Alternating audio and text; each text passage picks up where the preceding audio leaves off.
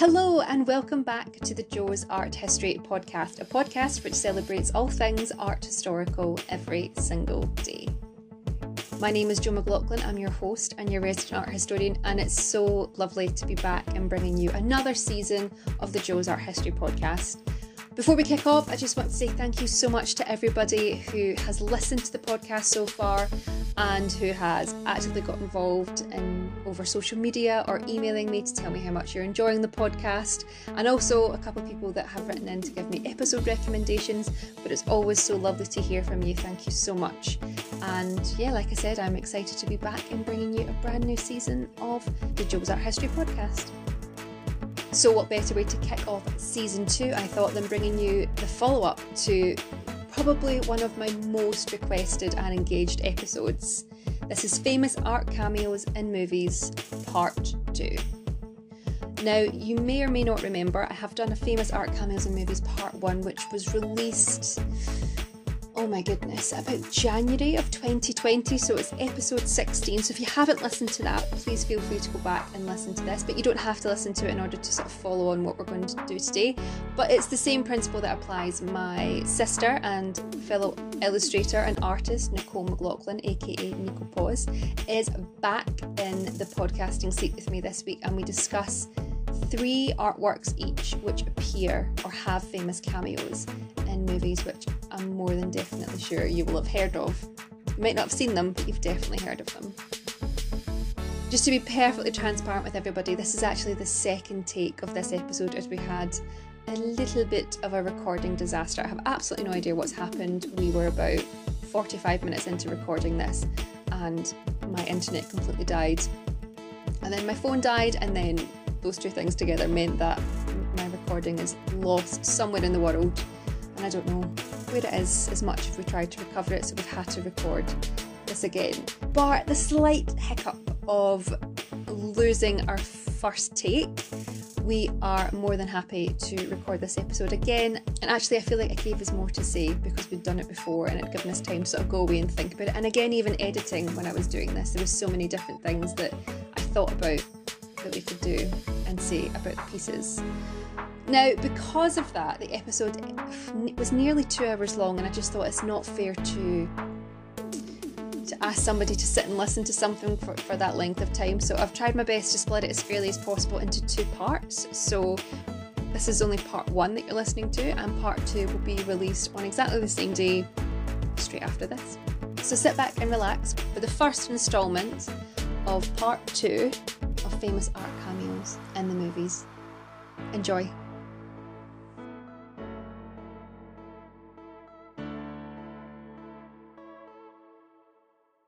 okay, Nicole. So you're gonna you're gonna kick us off yeah. with famous art cameo number one. Like I had a list of various paintings, and there was one that it's not actually the point I'm going to talk about, but I do want to kind of mention it because I find it really interesting when films do this. Um, and it's um, Bram Stoker's Dracula. And there's a scene where Dracula's at this big long table, who's Gary Oldman, and there's a portrait behind him of like a young Gary Oldman. Um, and when I was looking up, um, obviously I knew it was Gary Oldman, but it's actually based on a self, and the piece is actually called Self Portrait, and it's by Durer Munich. And I always just find it really interesting that I, and it's the same with like Frozen, how they copy a famous painting and mm. they I guess implement a character or they change it so that it fits with the narrative of the film. I just find that really interesting. So I just wanted to throw that in.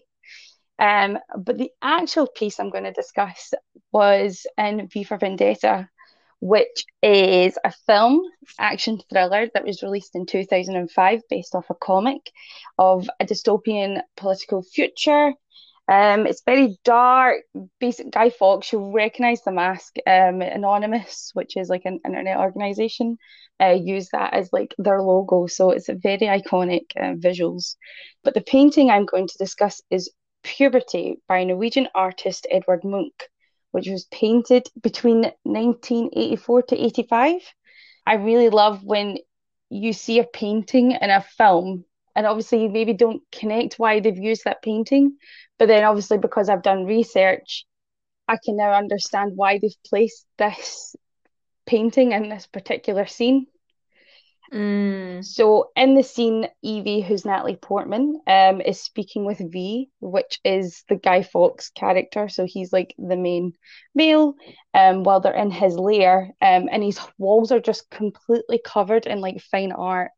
Um, and I, I I feel like they've used it to kind of emphasize how naive Natalie Portman's character is at the time when she meets V. It's interesting as well because almost kind of like a ch- not a child going through puberty, but when I go into the piece, you'll understand what I mean. But almost kind of like Natalie Portman goes through puberty in this film and becomes this like so she starts off quite naive and then grows through experiences throughout the film into this really strong, dominant female. Um, Mm. so I feel I, I think this is why they've possibly used this piece, but I'll now go into the painting. So, Puberty was a part of a series and it was painted towards the end of that series. It took place um, within the late 1800s or 1880s, sorry, um, to the middle of the 1890s. I've read that the series was called Puberty, but when Mhm. I've looked it up, I can't actually see other pieces that are kind of on par with this painting. But there is a series that he did that is The Frieze of Life, which was a series that looked at life, death, and love, basically kind of Okay. every human experience that took like that anyone ever experiences. But I can't find if puberty takes place in this series, but obviously puberty is something that you do go through. Yeah. So the painting depicts a young female, and I mean like she looks 13, 14. Um, she's sitting nude on a bed and is almost kind of covering herself with like as best as she can with her arms. So she's kind of got her arms kind of pressed up against her body and she's got her arms covering herself and kind of wedged in between Mm. her legs. Like she just really looks squished and kind of to emphasize how non-sensual this piece is meant to be and almost how scared she is as a like within this scenario. She stares directly at us, which is like you've said it before, like it's quite uncommon that paintings have people staring directly at the Yeah. viewer. Um, and the way that she's lit has this shadow that kind of curves round her almost kind of like is sitting on her. And it isn't it doesn't look like her body shape, but the painting just shows how young. I think it just really emphasizes how young she is, um, and how scared she is for being like kind of awakened with womanhood, and also with what kind of situation that she's in, because you can't really tell. Um, I get well, you probably have assumptions, but it's said that people don't actually really understand like the meaning behind the piece. So there are different theories, and it's all to do with like the shadow. So the theories are it's her, it's a male, and people also think it's to represent genitalia. So some people see a penis, and some people also see a vagina. But where are we seeing that? Like, this is what I don't understand. Like, because all I can see is is this young girl sitting on a bed, and then there's that oh, the harsh shadow The- on the yeah, wall. yeah, I yeah. that Yeah, the hard shadow on the wall. So people see it as a penis or a vagina, or her or a male. that is that is mad. I do not see that. Do you see that? What do you see? I thought it was, well, I'll go into what I think it is because it, to me, it kind of, I, I don't know if I'm maybe thinking of maybe a bit more symbolic, but I just feel as if it's like a shadowy creature, just because the way it sits beside her on the Mm. bed and the way she's lit, like you can see with like the detail of like her collarbone, the shadow wouldn't sit like that. It would still be kind of still behind her. So I feel as if Mm. this is maybe meant to be the kind of darkness of sexuality kind of entering our soul because Munch actually grew up in a really strict religious household. So a lot of his work has like undertones of sexual frustration and guilt to do with like his kind of sexual experience. Or lack of? Well, he lost his virginity to his cousin's wife, which I read, and apparently he had a lot of guilt over that. So that's in a lot of like his pieces, and that's from what I, anytime I kind of looked up, um, like his other pieces, women seem to always kind of be nude in them. Okay. Uh, I mean, I, I really do, I really don't know very much about Munch actually. Like, I think the only sort of um, link that I can that I can sort of provide people is that he was a huge and and continues to be a huge inspiration to Tracey Emin because Munch, like you said, he dealt a lot with sort of mental health mm. and um, Catholic guilt, if you will. Yeah. Um, because uh, for those of you who haven't been raised Catholic, and those of you that have that have been listening to this for like amen to oh, that, no pun intended. um, Catholic guilt is a huge thing where it doesn't matter what you do, you've not done it right, or you've not done enough. You're a ter- oh, you're a terrible person, and you're going to go to the big fire.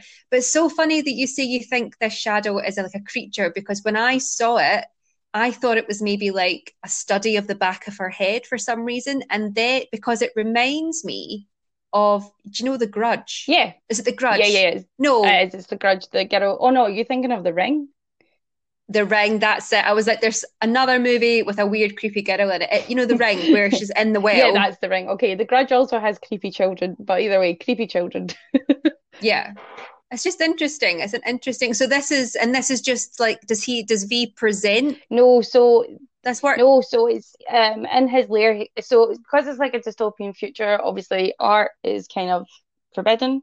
Um so he has confiscated and stole all this fine art and obviously like discusses how it's like a complete crime that people can't see this stuff so it's implied that he has the original um so it's just kind of sitting on almost like a canvas stand and she's standing in front of it kind of shyly i've got the picture of it from from easel. Easel. Thank you. Um, for a pandemic. Canvas, canvas stand. You're an artist. canvas. I... it is happy at night. and I've been cleaning all day. Oh my god. It's the fumes. I am so rubbish at the English language. it's resting on an easel. Um, and so it's resting on an easel, and she's standing in front of it, kind of. Um, you can kind of see she looks a bit shy, but I've got pictures of it and seen, so you can kind of see what I mean. Um, mm. but yeah, um, other things I, I think I'd said was obviously the piece is quite controversial because it is it's depicting a minor nude and kind of those scenarios tend when it came to like drawn nudes was they were prostitutes. Um, mm. but the I guess no one really knows who the model was, but some people believe that the girl is similar to his sister, which is big yikes. yeah, which is which is a no, a new one. Sweet home Alabama. um, but yeah, so I think I'd said it before, but I do find it interesting though, is obviously because it is a minor. Um, it seems to be, and obviously the way he paints it, there's just nothing sensual about this piece, which is usually when you see kind of nudes and paintings. So it's almost like he is trying to emphasize how uncomfortable and how sad this situation is for this young girl, um, mm. which I've. I, I've, I, I'm quite shocked you don't like Munch um, did the scream. If anyone is that kind of grotesque kind of form type stuff, he was, yeah, as you'd said, very much about the emotion portrayed in his work, so it, it comes off really well. Um, but the biggest controversy that I found was that it is believed that he copied this from another artist called Félicien Rops, um, who okay. was a Belgian artist. The artist had a similar piece called The Greatest Love of Don Juan. So it also has a young girl sitting quite rigid, but this time there's actually a man looming behind her. So the shadow is and literally you see like the silhouette of a man you can see kind of like is it a tailcoat suit? Is that what it was called back then? Do you know the kind of like with cape the dramatic suits that they would wear back in the 1800s 1880s yeah the top, top that's it top and tail so he's so the shadow is very much him but then you can see like a break of white which would be like the white shirt and then you can kind of see his face and he's got like a hat. So a lot of his work was quite shocking because obviously I then looked into this this guy's work. Um, so a lot of his stuff was very like shocking, kind of promiscuous stuff. A lot of etchings, just very much black and white work. Drew, I cannot believe how many penises this man drew. I've never seen drawn penises in my life. Um, I was just like fair play. It's normally always women, so it was it was quite you know refreshing in a weird way, but insisted that it was his own original piece, as the first one was lost in a fire, and the one that we now know is a recreation of the piece that was lost, and that is Puberty by Edward Munch. Well, thank you very much for that. It's such an interesting piece. You know, like V for Vendetta is one of these movies. I think I saw it once when I was maybe like 13, 14, because I heard it was like really edgy and new age and it would like make you question the government. Yes. And I just, I don't know, it just went over my head a little bit, I think, at that age. I really liked it, but I think um, back then I was like super edgy. So I was just like, yeah, screw the establishment, man. Like that kind of vibe. Yeah, I think I'm going to need to watch it again. Actually, I, I think it's particularly interesting that that art has been banned and and that it's you know the the context of art is obviously seen as a threat as a way of like educating people and uh, and sort of inspiring people to, to have new ideas and connections. And it's seen so much as, as a threat that in this make believe world it's banned. So i think that's also quite an interesting contrast and how today it's not really that that importance isn't isn't really placed on it. And so you know it's not really seen as a threat. It's more of this sort of elitist thing. So how funny that it's been flipped in that narrative because art is very important mm. anyway uh, something to consider while you're listening i'm gonna um, speak about something very different and we're gonna we're gonna kick it up to a little sort of a romance number and we're going to talk about an incredible Marc Chagall painting, um, which was actually one of my friends who wrote me and was like, I cannot believe this wasn't, you didn't mention this, you love this movie. And I was like, oh, yeah. I, will be very honest, I completely forgot. And we are going to be talking about La Mariée, which is by um, Russian painter called Marc Chagall. Everyone of, well, heard of Chagall. and it appears in the very, very, very iconic Notting Hill. Mm-hmm. It's really interesting because the painting it appears twice throughout the whole thing, and once as a poster, and then once as the actual painting itself. And it sort of links the two characters together, and it's just this very sort of subtle mention both times of the painting and it stands for sort of their relationship and their love and their i don't know sort of trying to sort of trudge their way through the sort of murky waters that is finding your person and you know laying your soul bare and i think it's a really beautiful painting so like i said it's by uh, the russian uh, russian artist called marc chagall well he's actually russian french and so he was born in Russia, but he uh, later he lived in France for most of his life. He he kind of lived a little bit everywhere actually, which is quite an incredible story. Um, and he was granted French citizenship, I think, in the 1930s. Uh, and I don't know what. Th- maybe that's why I, have always assumed he was he was French. Um, also, he uses these incredibly vivid blues in his work. Everything's very sort of dreamlike. And uh, La Mariée is French for the Bride, and it was painted in 1950. It's an oil on canvas, so it's a real life painting. It wasn't made up for Notting Hill, and it's actually in a private collection in Japan. Now, the painting was included in Notting Hill because the screenwriter Richard Curtis, who is also famous for um, such amazing movies like Love Actually and um, Four Weddings and a Funeral, as well as a whole host of other things. He really loves Chagall's work and he chose La Mariée in particular because, and I quote, it depicts a yearning for something that is lost. So just I'll just describe the painting to you a little bit. It's this incredible, very sort of eye-catching bride. She's in a red dress. She's got this incredibly sort of virginal white veil. And she's kind of sort of floating through this very sort of weird dreamlike town. There's a goat playing a violin. There's someone playing a trumpet. There's a fish in the background that appears to be playing some sort of um, instrument. Who knows? There's a church in the background, of course, um, and, and then you can see sort of a suggestion of a town. And then there is a gentleman who seems to be sort of unveiling the bride. But again, she's looking out sort of directly at the canvas, and she, he uses this that's just incredible color palette and it's so beautiful but it's and you're probably listening thinking that sounds bonkers And that's because it is bonkers. It's very, very odd. It's very surreal, but it's, it's really interesting because Marc Chagall really didn't like to fall into categories within his work. He didn't want to be a surrealist or a Dadaist or post impressionist or a, um, fall into the category of fauvism. He didn't want to be pigeonholed, if you will. And I think I really respect Chagall for that. I mean, he had a very long and successful career. As I said previously, born in Russia, he lived in France for the majority of, of his life. He, uh, you know, 1915, he returned to Russia at a young age and came back to Paris once it was safe after World War.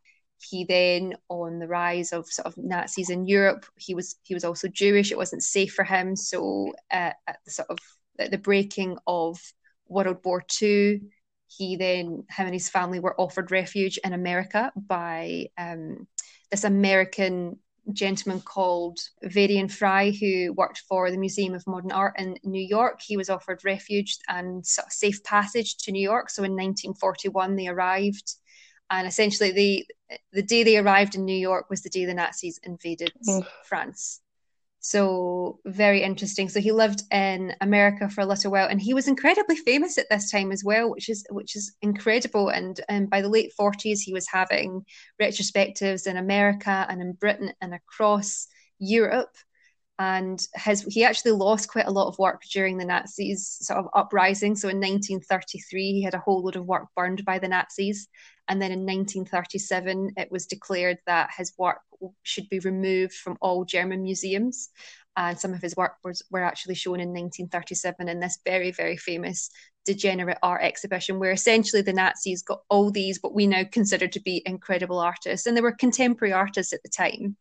It'd be kind of like people rounding up Damien Hirst's work just to sort of boo it, if you will. And this is essentially what the Nazis did. They put on this big exhibition so people could go and view what art should not be, according to the Nazis. Very, so very interesting. Anyway, I know, very, uh, really, really weird. But it's, it's, this huge, huge exhibition that happened, and I would say if you haven't heard of it, go and give it a Google. It will take you down this bonkers rabbit hole, or maybe I'll do an episode about it if you would like. If you I would want to know more. what I thank you what I love about Chagall is also he, like I said previously, he didn't really pigeonhole, pigeonhole himself as an artist, and he lived a very, very long life. You know, he he lived well until his nineties, and he was he made incredible stained glass as well, and he didn't really turn to that until later in his life. I think he was about sixty or seventy, but when he turned to sort of looking and, and making stained glass, you can find examples of that in uh, the United Nations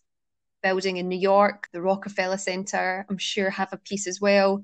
Um, the Art Institute in Chicago, and there's also this incredibly beautiful church in Mainz called St. Stephen's, which I've had the privilege of going to. And you just feel like you're underwater. It's you're just sort of floating in this sort of blue chapel, and regardless of what religion you are, it's just it's really like having an outer body experience. It's beautiful. Uh, fun fact about Mainz is also where Johannes Gutenberg was born, and he was the inventor of the printing press. You know, just by the time this comes out, pub quizzes should be resuming. So we're just making sure. But anyway, I'm going to play the clip, the first clip, and then the second time. The first clip that the, the, the work appears, it's just, oh, these scenes are just so quick, as you'll hear, but really just, oh, they're beautiful. So here we go. I can't believe you have that picture. You like Chagall? I do. It feels like how love should be, floating through a dark blue sky. With a goat playing a violin. Well, yes. Happiness isn't happiness without a violin playing goat. I just love that scene so much. And then it appears one more time right at the end. So this is after Anna Scott, who is Julia Roberts' character. Um, they've had and uh, Hugh Grant's character is called William Thacker, and they've had a really big sort of to and fro the whole way through the movie. Sort of will they, won't they get together? She's this incredible movie star for those of you that haven't seen it, and if you haven't seen it, you have to go watch this movie. It's an hour and a half long, and it's just beautiful.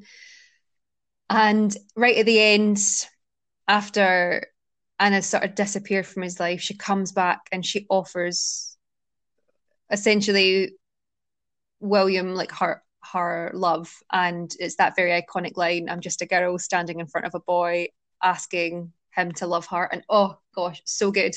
And he says no and he's got this this brilliant scene right at the end where she's given him a gift after he said no and he's not opened it and uh, they're all in a french restaurant talking about him turning her down so this is what happens Tones, what do you reckon? Never met her, never want to. Brilliant. Max, Absolutely. Never trust a vegetarian. great. Thanks. Brilliant. I was called when I came, was it? William's just turned down Anna's. You daft prick. No, no, no, no. It's actually quite sensible. That painting isn't the original, is it? Um, I think it might be, yeah. But she said she wanted to go out with you. Yeah. Well, that's nice. I just love this and and uh, how the, so essentially what happens is Anna has given uh, William Thacker the original Chagall painting as like a symbol of her love for him and it's just this really beautiful callback to I don't know a 15 second meaningless conversation to most, but it, oh, it's just beautiful. So, and, and obviously, it's implying that she owned the original, and that, and that's why she was like, "Oh, I can't believe you own that."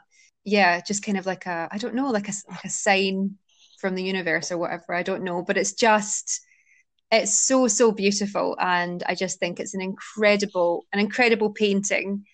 And so, actually, for the movie, fun fact, they had to get written permission. So they didn't use the original, but they had to get permission from the owner. As I said previously, this painting uh, belongs to someone in Japan. And they he agreed that okay, you can make a copy of it, absolutely not a problem. And cost a couple of thousand pounds to put a replica, a very good replica together. And then um, the sort of producers of the film had to sign an agreement to say that they would destroy the painting, the fake painting, after the after the movie had wrapped, essentially, because they didn't he didn't want it sort of kicking around, and quite rightly so. Um, but I think it's very interesting because Marc Chagall's estate operates out of I think I'm sure it's France operates out of, and essentially whenever someone wants a Marc Chagall to be authenticated, because not everything um, was kept track of. And what's interesting with Chagall's work, if you want to get, if you think you found a Chagall and you want to get it authenticated, you have to physically send it to the estate. But you also sign a waiver to say that if they declare that the work is not a Marc Chagall, they will burn it and you won't even get the fake back. So there's always this thing of, oh, you, you risk, you know, probably never seeing your painting again if they find it out to be a fake, which I just find quite interesting and funny that it had to sort of sort of follow through even to the fake in this movie. Um, but yeah, there you are. That is La Mariée from Marc Chagall. I do find it crazy that it was. I, I guess I understand obviously the principle because it's a forgery, and, but it's a shame because obviously the writer loved Chagall so much and I guess this is possibly like the closest thing to the original that he was ever going to own. And the fact. Oh, I doubt that. No, Richard Curtis okay, is true, loaded because he, he, wrote, he wrote many of the iconic British uh, rom coms of the time. Um, just when you'd said Richard Richard Curtis, even like Black, he wrote so much. I'm so like shocked how much he's wrote. But yeah, Matt, true. You know what? But it's, it's crazy though. Yeah, yeah, yeah, and and but I think it's beautiful because when I think of, I don't know because he also wrote things like Love Actually mm. and Bridget Jones as well, and I don't I don't think there's any art in that, but there is one thing that he co-wrote and I, I, I don't know if he wrote the movie for it, but he co yeah, I just I literally just read it later. But um, we will swiftly move on. Okay, Nicole. So, what is your painting number? So my next Two. painting is one of my it's from one of my favorite Disney princess movies, um, which you actually pointed out to me to do, um, because I never realized it was a real painting.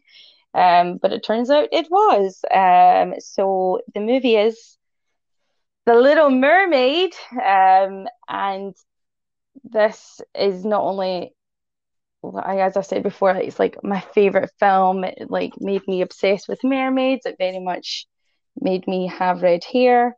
Um, but it's the beginning of the Disney re Renaissance, and it's what actually saved Disney from bankruptcy. Fun fact. Um, and the painting is the Magdalene with the smoking flame.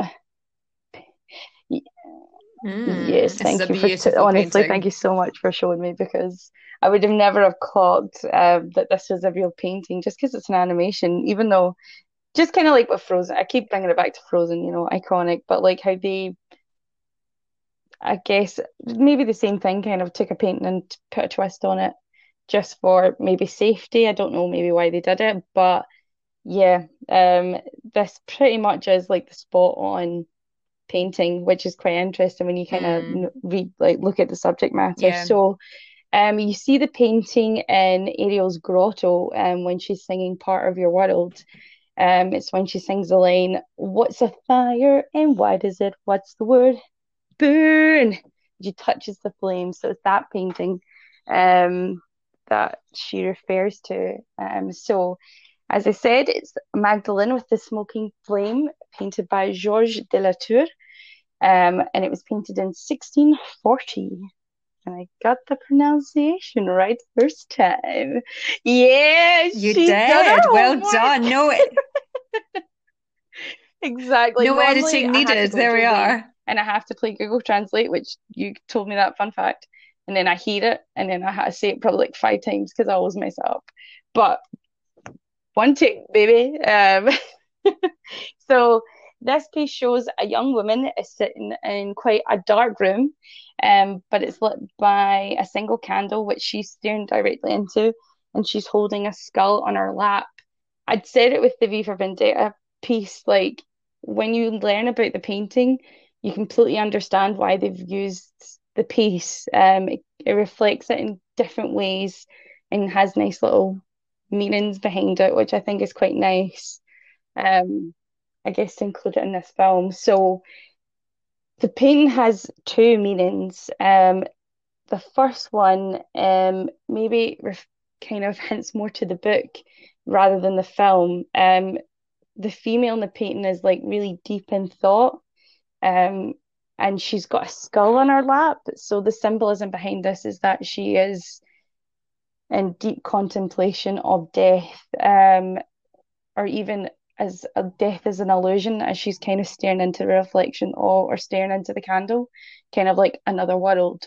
Oh, um, so like Ariel wants to be a part of the people world, and this woman apparently wants to be with the dead world. Um, so the skull's on her lap, um, which obviously is kind of a representation of death. Um, so like if you've not read the book, in the book it's not all sunshine lollipops like Disney represented it. It's actually really sad, and Ariel actually dies at the end of it because the deal is if she can't have if she can't get the prince to fall in love with her, she'll be turned into sea foam, which essentially just means she'll die. Um, and she's actually unsuccessful. She loses kind of the way the Little Mermaid goes, where Vanessa, i.e. Ursula, kind of hypnotizes Eric. This time it isn't Ursula, it's an actual, it's another person that he falls in love with. Um, so she is not successful, and by the third sunrise, or I think it's when the full moon hits the water, she turns into sea foam. Sea foam. Um, but yeah, so that's that kind of symbolism. But the the style of this piece is really traditionally Catholic Catholic Baroque. Um, it has more symbolism, which is heavily religious rather than metaphorical death and symbolism and kind of hidden meanings. It's very much when you look at it, it's very much on the nose. You can see it's a very religious piece and painting. Um, so the Magdalene um, was actually a biblical fishing village, which I would say is the nod to the movie as it takes place in the ocean. Um, but Mm. visually, the model is meant to represent Mary Magdalene. And who is Mary Magdalene for people that like don't? Jesus' that may not- might not have heard girlfriend. No, um, she was a prostitute that Jesus. She did she bathe him in oil? You always make fun of me for her. I don't really know biblical stories because I hate religion. She washed She feet, washed. in She washed his feet with, don't know, and with dried hair. it with her well, hair. maybe this is why she's got super long hair. With yeah, with her with hair. her hair. With her Um, hair. fun fact. So, um, Mary Magdalene is a prostitute that Jesus, I guess, didn't look upon, uh, didn't look down upon, is what I mean. Um, and oh my God, sorry. Mary Magdalene was a prostitute that Jesus didn't look down upon. Um, and then she soon became a follower, and you know, I'll say Da Vinci Code theory was actually Jesus's lover, and you know, had a baby. But obviously, that's uh, Da Vinci Code stuff. That's not legit within this painting, but I just always have to have a like callback to Da Vinci anytime I do one of these episodes. You know, I love them. Um, Mm. so, um, so as I said, so she's sitting and she's looking at a flame. So on this flame, on the table, is two books. So one is definitely a Bible. There is a cross on the table, and there's a rope on the table, which I originally thought was a, no- a noose, but it's it's noose, similar yeah. to the rope that's tied round her dress, like the bottom half of her dress, to, or the skirt, I guess.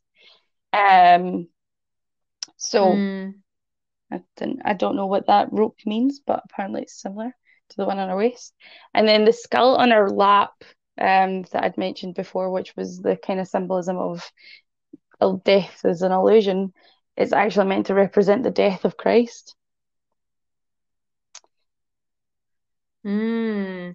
Well, that makes sense to me because there's obviously, Mhm. you know, there's the wooden crucifix, and it is it's important to note that the crucifix that is depicted is wooden. It's a very sort of bare table, and of course, you know, at this time, when when was this painted? Yeah, so this is very sort of typical, like traditional bare scene. Um, one of those books definitely has to be the Bible because books were so expensive, and only wealthy people really And it's so a book. mental to think that because what the Bible is like, what the most owned book in the world now. Yeah, yeah, yeah. Well, I think it's I think it's still the like one of, or if not the most Yeah. sold So why is the wooden year. cross um an important? Is there like symbolism with the wooden cross? Symbolism for the Oh, wooden cross is that Jesus was crucified on on a wooden cross, and that people were, you know, like saying that you know they have splinters from the cross and things Ah. like that. You know, that's and they, these have now become like relics. You know, um, I think I think Notre Dame. It's either they have that or the crown of thorns, or apparently the crown of thorns. Um, Oh, so, they like, have a shard of, of the cross. Uh, Yeah, apparently so. And these are these are now a, a, a lot of big cathedrals and churches, particularly in Italy. They have all these treasures of of Christ and or or saints that that are attributed to being the you know the robe that Saint Francis wore, or the you know the shroud of Turin, for example, was supposed to be the cloth that his you know Christ when he fell, his face was wiped with, and he left an imprint Mhm. of his face on this cloth, which apparently now there's like six were of just like them another all over the world. slamming out his face Uh, when he's on the ground. No, it's it's really funny though because um I my friend Emma and. I, Nicole, you know Emma, of course, we were in we were in uh, Krakow and we we went into this church to see a stained glass window actually because I was like, oh, this stained glass window is supposed to be amazing, and we went in. And there was just this little sign that was literally just like printed, and someone had like whacked through a laminator, and it was the, face of Jesus. And then we went into this room, right? So, you know, talk about a big build. It's like Jesus face this way, like in Sharpie. literally. And Hannah and I had no idea what was going on because it was all in Polish, but it was all these people Oh my God. kissing this glass with this um with this piece of cloth behind it. And her and I were like, what is like people like weeping, kissing the kissing this glass. And her and I were like, what the hell is this? So I went up and just sort of had a look at it and I was like, oh my god, it's the could you could you see a face on it it? was just you you could see a you could see a blood stain. You could definitely see a blood stain. I mean, I think they're playing fast and loose with with face, but True. you know, people choose what they want to see. But there there was blood stains. But these relics are really really important to these places. Um, but this is this um.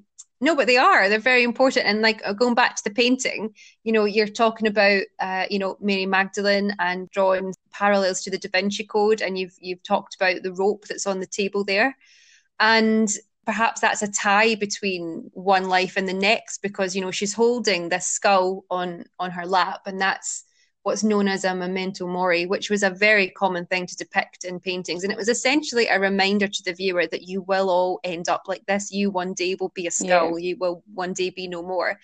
But what I think is very interesting about this painting is how Mhm. the light hits the figure and very much highlights, if you will, the fact that her stomach is swollen. And I think that the rope has also helped sort of cinch Mm. that in. So there's a tie there between the living, the dead, the the soon to be. And it's a very, very beautiful and interesting painting and a really brilliant example of the things that you can miss if you just quickly browse over something. And it's, yeah, it's so, so interesting. So I think it's really interesting also to see that if it is a nod to Mary Magdalene, then there's also a nod that this perhaps that the painter or or the patron, whoever commissioned this painting, believed this, that there was the body of Christ somewhere, you know, the son of Christ or daughter of Christ somewhere. Oh, okay, I get it. Because even like when, so we had obviously we discussed this before, and you had mentioned that she was pregnant in this piece, or she looks pregnant because the way that the light hits her. And now that I'm actually staring at it, you can Yeah. see the bump, which obviously for me, I would have just assumed like Mm. back then, kind of Baroque paintings used different female form, but the bump is so like so precisely where you would see a baby bump that yeah, of course it's it Yeah. looks like she's pregnant. yeah. And she has such long hair. Just see, because you And also it's a- said she washed, or she washed his hair, or dried it with, he- with dried his feet with her hair.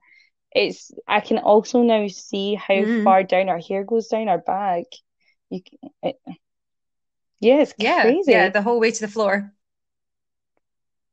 There's a really very, very famous, um, if you've never heard of it, I would tell you to Google it. There's a very famous wooden sculpture. I think it's by Donatello and it's in Florence and it's Mary Magdalene. Because essentially, how the story goes is Mary Magdalene sort of cast out and she she then goes to live in the desert Mhm. for the rest of her life and becomes a bit of a hermit.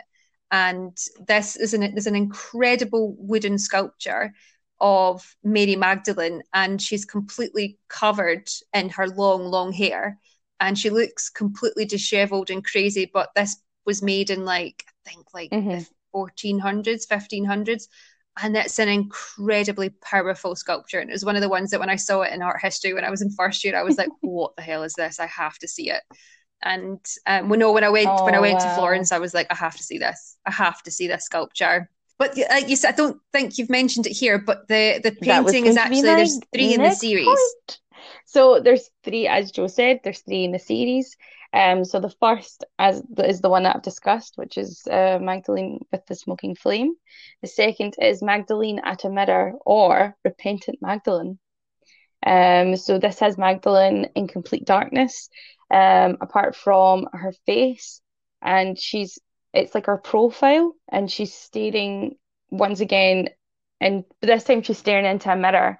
Um, you can see the silhouette of the skull, but it's very much like the Bible. So the skull's on top of the Bible on the table, and the candle's behind the skull. So you can only see the outline of the skull, but the pro but some of the Mm. skull is reflected in the mirror that Magdalene's staring into. And the last one is Magdalene with Mm. two flames. So once again, the mirror's the kind of feature in this. And it's Magdalene's almost looking over her shoulder, um, and looking into the reflection of the flame, and obviously the candle's kind of in the center point, and it's reflected into this um, mirror, and the skull's on her lap again. What I actually really like though is the flame is the focal point in this piece. It's nothing to do like it's not to do with Magdalene, and even how it's painted, like it's just it's so co- not co- yeah. I, I feel like it's quite cozy, even though there's like a skull in it. Um, I just feel as if it's just quite a peaceful painting, and you kind of just get drawn into the flame, and then you would naturally just kind of look at Magdalene, and then just kind of go, oh, I wonder what she's thinking about, and then you look down and see the skull. So it's just this paint. It's so weird how it just takes you on this really ununiformal kind of journey of what you would look at in this painting.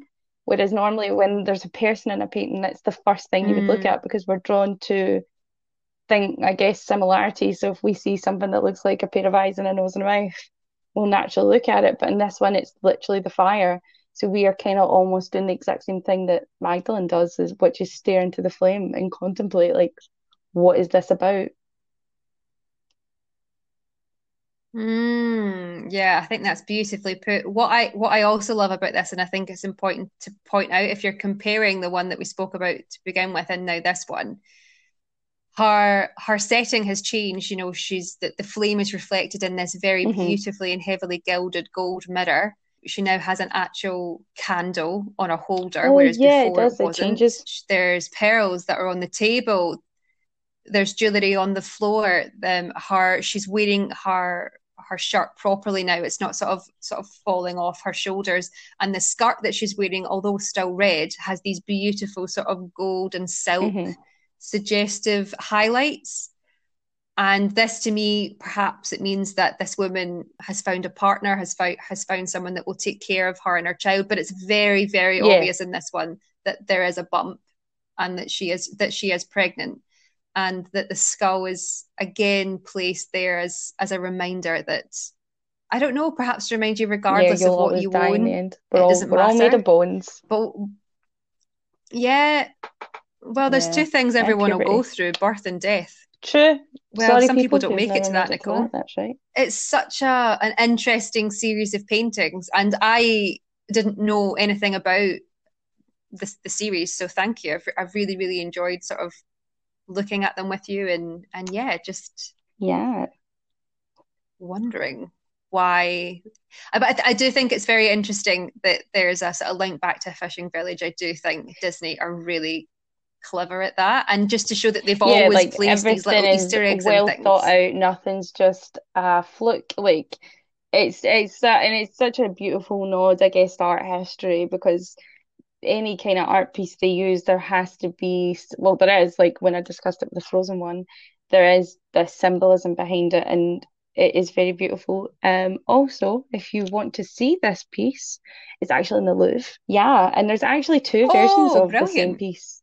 Um, so you can find the other one in America, um, Los Angeles County Museum of Art. So there you are. So for my listeners over in America, To the get Museum of Art, yeah. And then if any get yourself to it. listeners go to the Louvre, you lucky There we bums, go. um, to see this piece. But 100% if we, when we can travel, because we will be able to travel hopefully in the near future, hopefully soon, um, we're 100% going to Paris to see Lisa and go see Magdalene.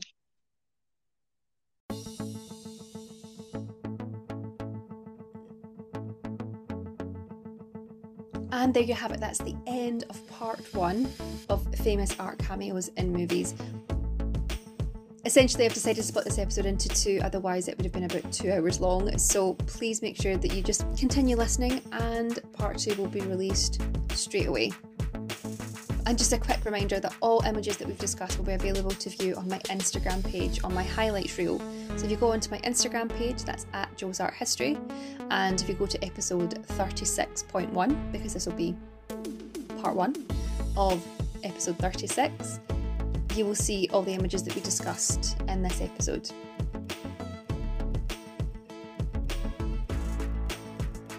If you'd like to get in touch and discuss anything you've heard so far, feel free to do so. You can email me, joesarthistory at gmail.com, or you can get in touch via Instagram. My DMs are always open. So please don't go anywhere. Episode 36, Part 2 is coming up right now.